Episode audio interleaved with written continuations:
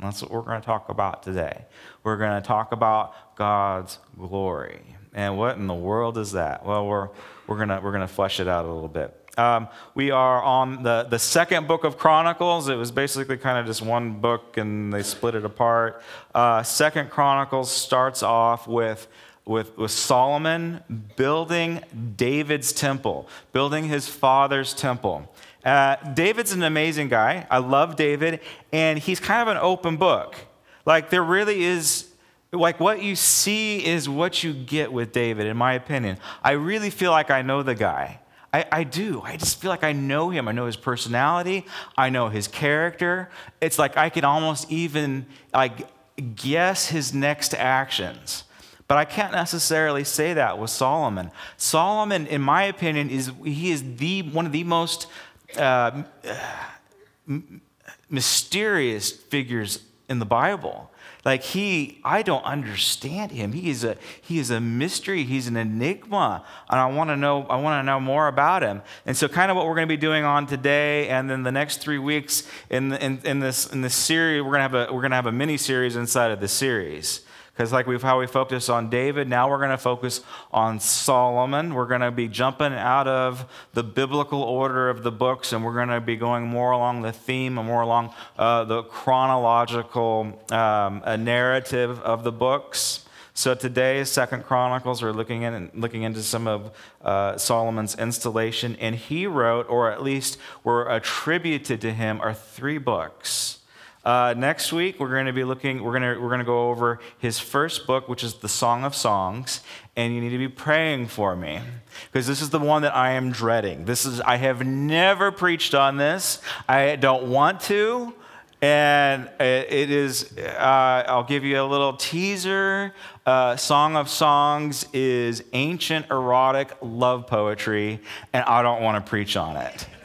I did, uh, my, my, my, uh, inner junior high boy is going to manifest. And I'm going to get the giggles on the pulpit. And so this is the one you don't want to miss. It's either going to be amazing, you're going to have the most incredible experience with God, or it's going to be comedy because I don't, it's going to be tough. I'm going to tell you. I'm gonna, how I'm going to censor myself on this one. But uh, in his early years, I mean, as, as a young man, he wrote this, this erotic poetry. Why is it in the Bible? We'll talk about that. I mean, it shouldn't be. so, but there's a reason. We'll, we'll flesh that out. Uh, and then in his, uh, you know, in his middle years, when he was really at, at the height of, of his power and influence and at the top of his game, he wrote Proverbs. And you've got to get Proverbs into your heart. You just, I mean, Proverbs will, Proverbs can save your life. Proverbs can save your marriage. Proverbs can rear your children. She is beautiful. You have to get Proverbs into your life. And then in his twilight years, he writes Ecclesiastes. So there's three books that he's attributed to in his life, and they're all different themed. And they are so in depth and amazing. And one of the reasons we have more material on that, that Solomon has written than David has written. And what's amazing about him, in my opinion, is that, as we'll see when we get into this, he is the wisest man that had ever lived and ever will live, according to the scriptures. He gets, uh, I'll just hit it right now. He gets download, he, he uh, in Second Chronicles chapter 1, uh, his first encounter with God is in a dream. He goes to Gilboa. Um, uh, he's gonna he has to go to the tent shrine. He has to go to the altar. The altar is in one place. Uh, the Ark of the Covenant is, is, in Jerusalem. So all of God's toys are kind of scattered out all around, all over everywhere. And so he's, he's going to start to bring these things back together. He's going to centralize worship. He's going to build a temple. And so he's beginning to gather his pieces. And so he is at uh, Moses' old tent shrine with the old altar and all the other artifacts that they had there. And as he's sacrificing, and in the night, as he's up on this high place, he goes into a deep dream, and, and God asks him, What do you want? Isn't that an incredible thing?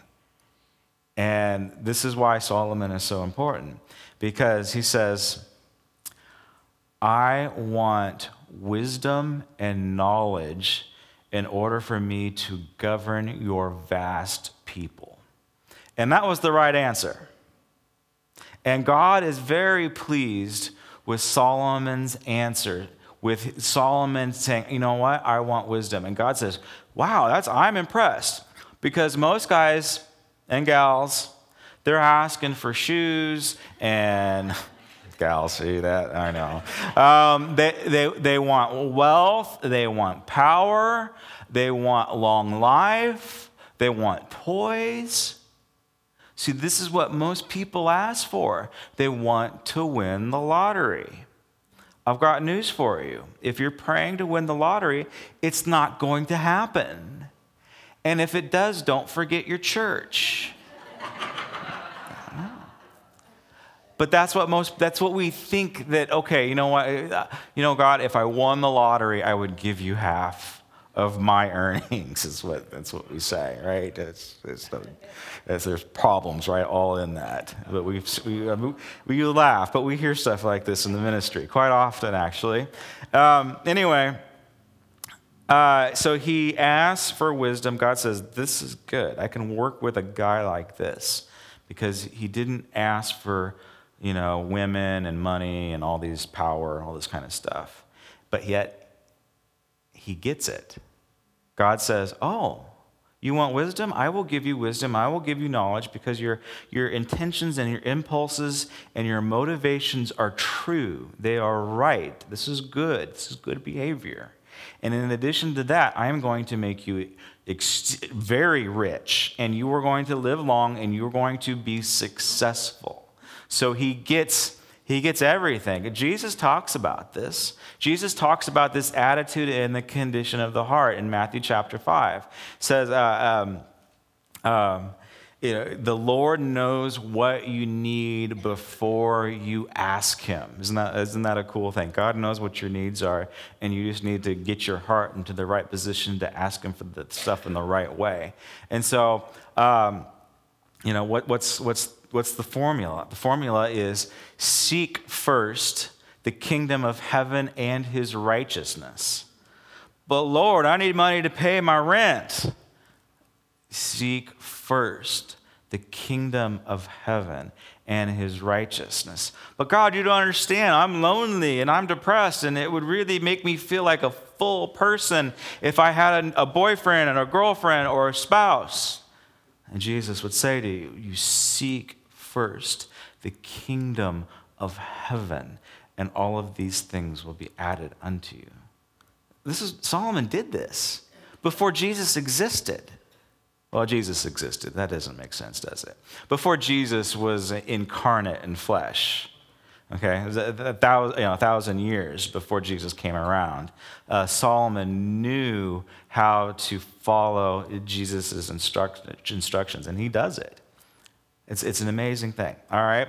Now, what, what, what, it's, what's, what happens when Solomon gets wisdom, I wish this would have happened to me in school because he gets it all. It is like all the, all, not just wisdom, but he gets knowledge, like, like downloaded into him like a computer. Like, you know, that, uh, um, uh, like the Matrix. Remember the Matrix when Neo learns how to do kung fu and it just gets downloaded into him, and all these other all these other things get downloaded into him. It is exactly what happens to Solomon. He learns everything, and what it says is that he knows everything about the plant life, and he knows everything about animals and so he understands biology, and it says that he knew everything about the celestial spheres. So he knows everything about astronomy and physics. And so he was able to get all of this stuff. In addition to being able to govern people and, and able to handle money, he got it all.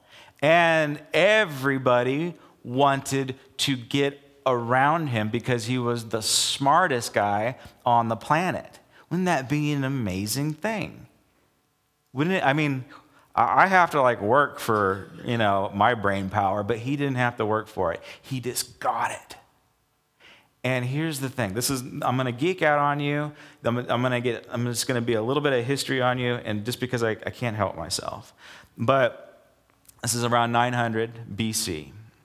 And um, uh, around 900 BC, he begins, people begin to come in, like, like, the, like the Queen of Sheba and people from, from Babylon and probably from the West. They're all, they're all, they're all coming in. They're going to sit at Solomon's feet so they can understand what, he's, what they want to they wanna glean off of him. They want to be able to get some wisdom off from him.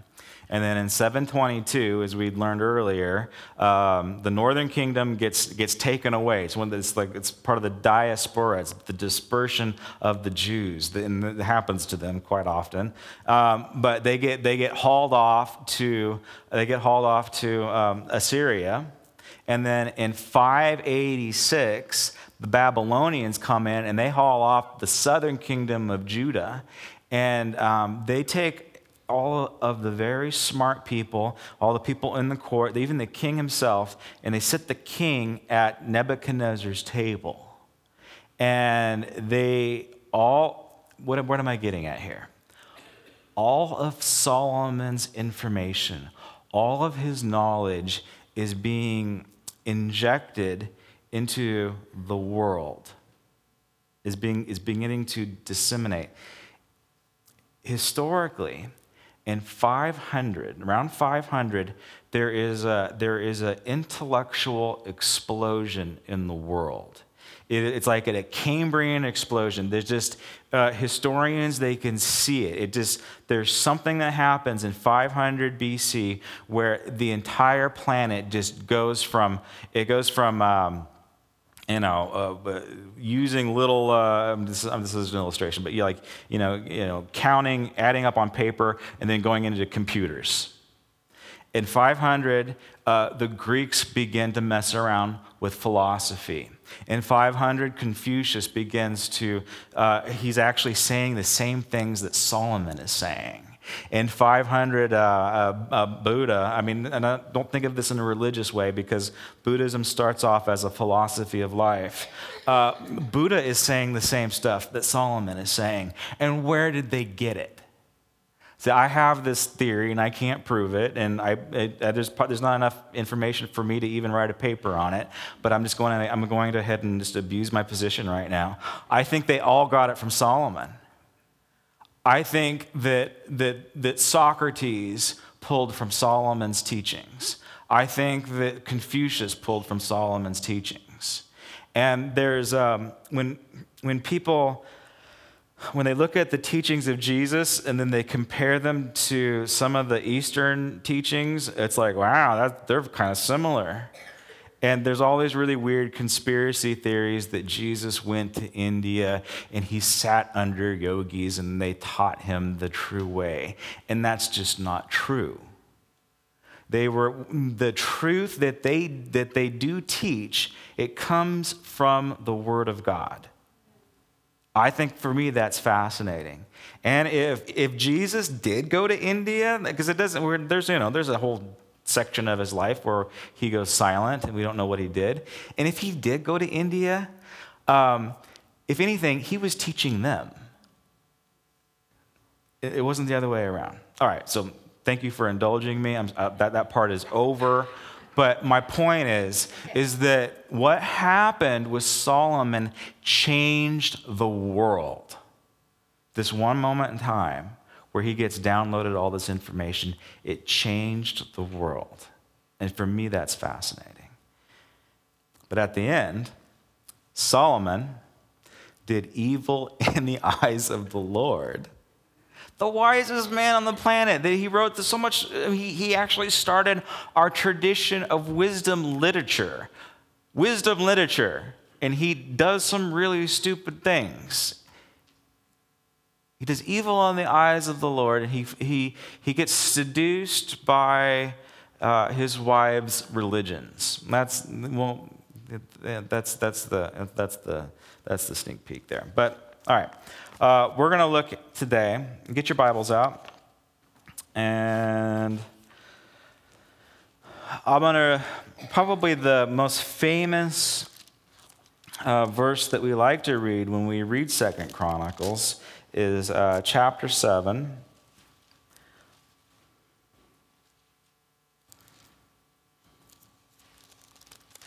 And this is when uh, chapter 7.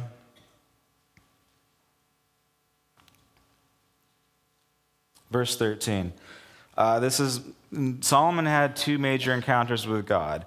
Both of them were in the night. God, it, God will, He likes to uh, engage with us. I guess, I don't know. Are you a night person or are you a morning person? It depends, right? So God will work with you or whatever, if you're a night owl or a morning person. But He likes to work with Solomon in the night. And He says this to him in a dream. He says, I have heard your prayer and have chosen this place for myself as a temple for sacrifices.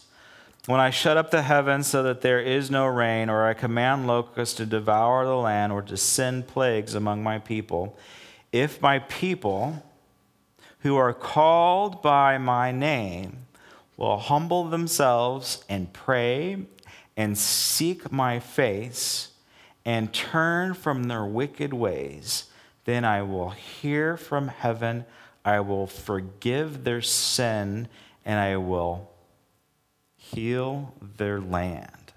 This is such a good verse for us right now. This is a good one for us to remember, and just in the situation that our country's in.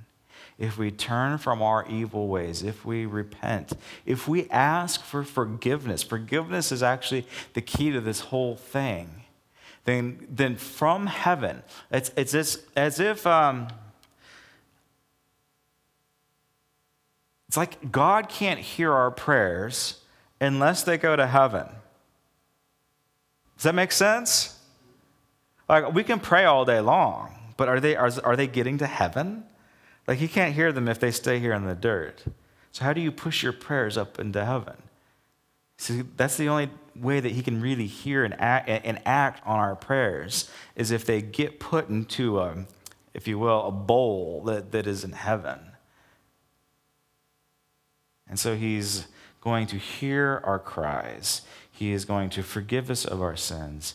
And this is what we need to have right now. We need to have our land healed, our, our whole political landscape. Uh, even at this, this is even talking about just even the, the agriculture itself. And we've actually seen that. We've seen God come in and not only save communities, but just bring them economic revival just through, through agriculture. I mean, we even need an economic, stim- a spiritual stimulus package in our economy right now, don't we?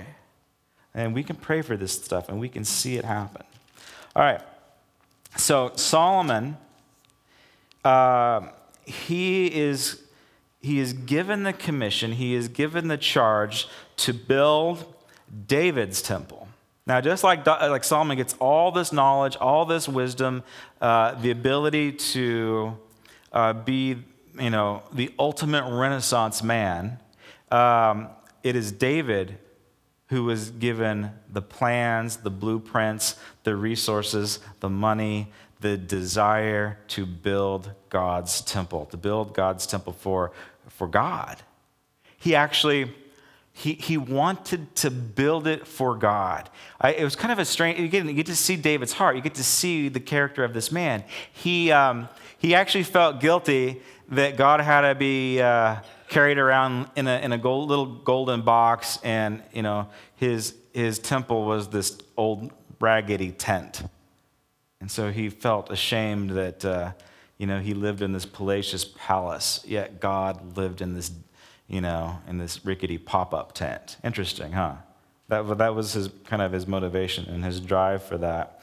And so Solomon is given it. He actually pulls it off. He's got everything that he needs. Dad has laid it all out for him. All he's got to do is get the workers and start swinging some picks, and it happens. And the thing goes up. It goes up in, I believe, seven years. And it is glorious. And so, um, it, it wasn't huge, um, but it was a Fabergé egg. The whole inside uh, was lined in, in gold, all the walls and the ceiling pure gold, and it, almost it all it almost um, uh, uh, represents the Ark of the Covenant. Inside are two cherubim. If you remember, the Ark of the Covenant had two angels on the top on its lid where the, where the, where the wings were almost touching. Well, inside of the temple were these two giant angels uh, right in front of the Holy of Holies, and their wings were, very, were touching in the middle, and they were touching on the walls, and they were probably some 25 feet high. It would have been it would just been amazing. And the, they had windows in it, and so the light would have came in, it would have hit the gold, and it just it would have taken your breath away. And the whole the way that it was designed, it was designed with pomegranates and palm trees and angels and, and nature. And the, the reason why is because it it was hearkening back to the Garden of Eden, of, of God dwelling with his people. And so this is what the, this was the attempt is like, how do we get God to want to dwell with us again? How do we get God to, to, to live among us again? And so this is kind of like man's attempt to do it. I think it's fascinating. And so uh, he brings it all in. And uh, in chapter 6, this is interesting to me. Um, well, let's go up to chapter 5 real quick. chapter 5, verse 11. The priest withdrew from the holy place, and all the priests that had consecrated it. That's not what I want. All right, we're up to seven. Okay, the priest brought the Ark of the Covenant of the Lord uh, to its place in the inner sanctuary of the temple, the most holy place, and they put it beneath the wings of the cherubim. Those are the angels.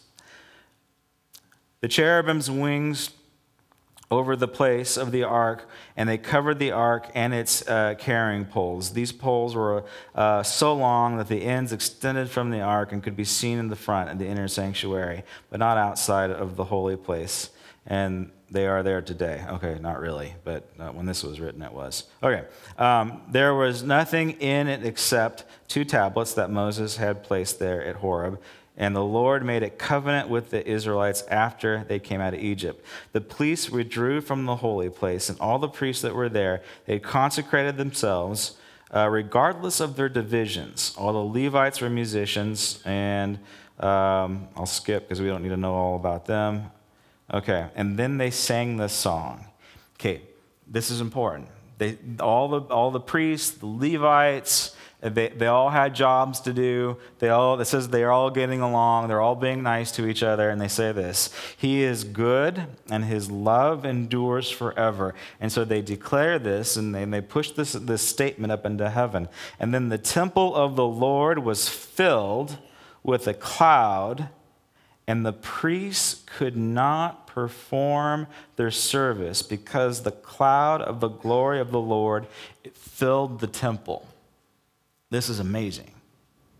I, I pray for the day when I come to church and I can't do my job because God's presence is so thick. Wouldn't that be an amazing thing if I couldn't do my job?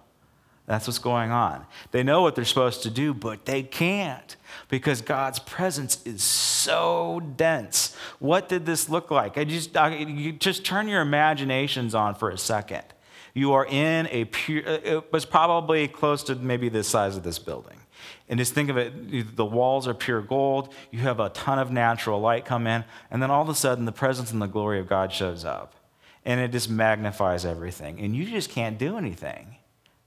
Like it's almost as if your body shuts down.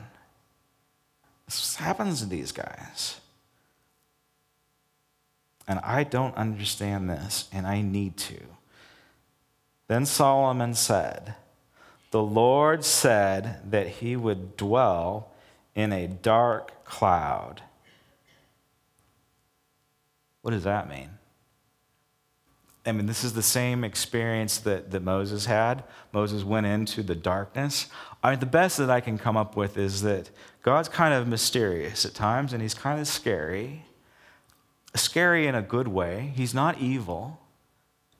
But we just, we, we can't grasp him. There's just not enough of us to understand a fraction of him. And so there's um, you've got to be willing to go into the unknown when you want to encounter God. Solomon says, I have built a magnificent temple for you, a place for you to dwell forever.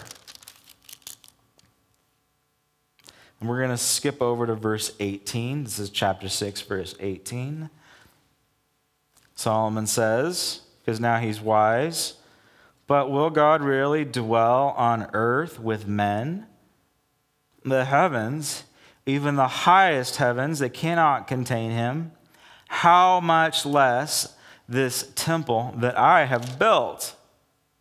Yet give attention to your servant's prayer and his plea for mercy, O Lord, my God. Hear the cry and the prayer that your servant is praying in your presence. May your eyes be open toward this temple day and night, this place on which you said you would put your name there. May you hear the prayer your servant prays toward this place. What's Solomon saying?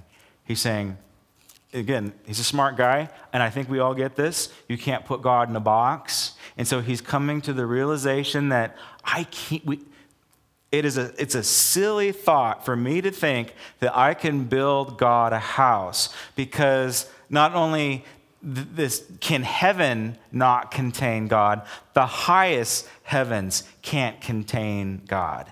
And so all that the temple is, it's a place for his name. And his glory shows up. That it's a place for his name. How am I doing? Not so good. Okay.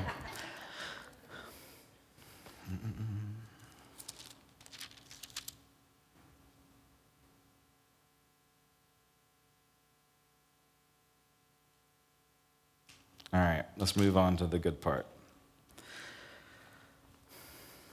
Because I got to wrap it up. So I think we all, it would be silly for us to say that Granite Creek is, is God's house where God lives. And we need to make sure that we bring, you know, we take care of God's house and we paint it and all that kind of stuff. That's, I mean, I think the modern person kind of gets that. Like you can't, you can't put God in a box, and Solomon was getting it. But there's something, well, there's something special about this place about Granite Creek. There is. And if you've been to Israel, oh my goodness, there is something special about that land. And there's something special about Jerusalem.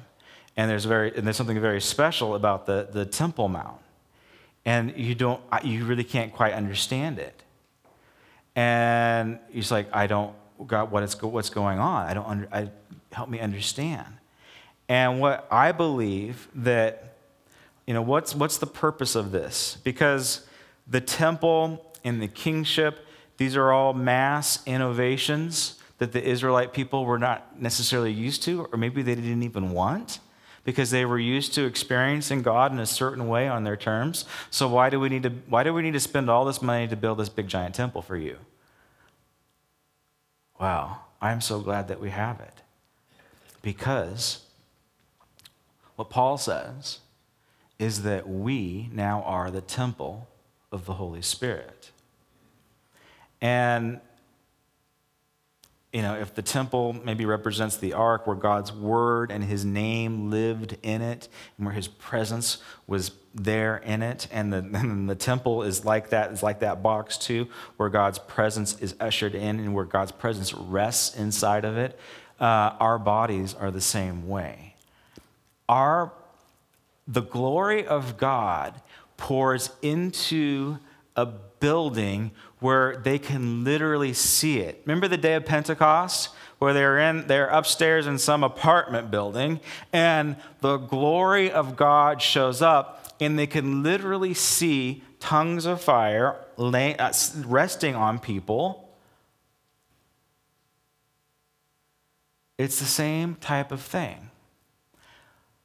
The glory of God is when we experience a, a dimension, a reality, a, a trueness of who God is and God's ways. And His ways, they're not our ways. And we need to surrender our ways to His ways. And I think back to my, the beginning, the introduction of this message, I want to believe in the God of the Bible and I want to base my life on it, not on an interpretation of the Bible. I want to, I'm going to when, when the Bible says that God's glory fills the temple, and he does it in an ancient building, and then when Paul says, you know what, your body is the temple of the Holy Spirit, and it can receive the same glory, well, see, that's true. And the, uh, the thing that we need to understand about God's glory being manifest inside of us is that it, is supernatural when God heals a physical condition, when God saves us from our sin, when God moves us into um, a new destiny, that is, that, that is kingdom of heaven being manifested. And that only happens when God's glory is revealed. And through the scriptures, God's glory is only revealed when there are miracles and signs and wonders happening. And Jesus said it himself. Jesus was the most amazing Bible teacher that we've ever had. He could quote scripture uh, right off the top of his head.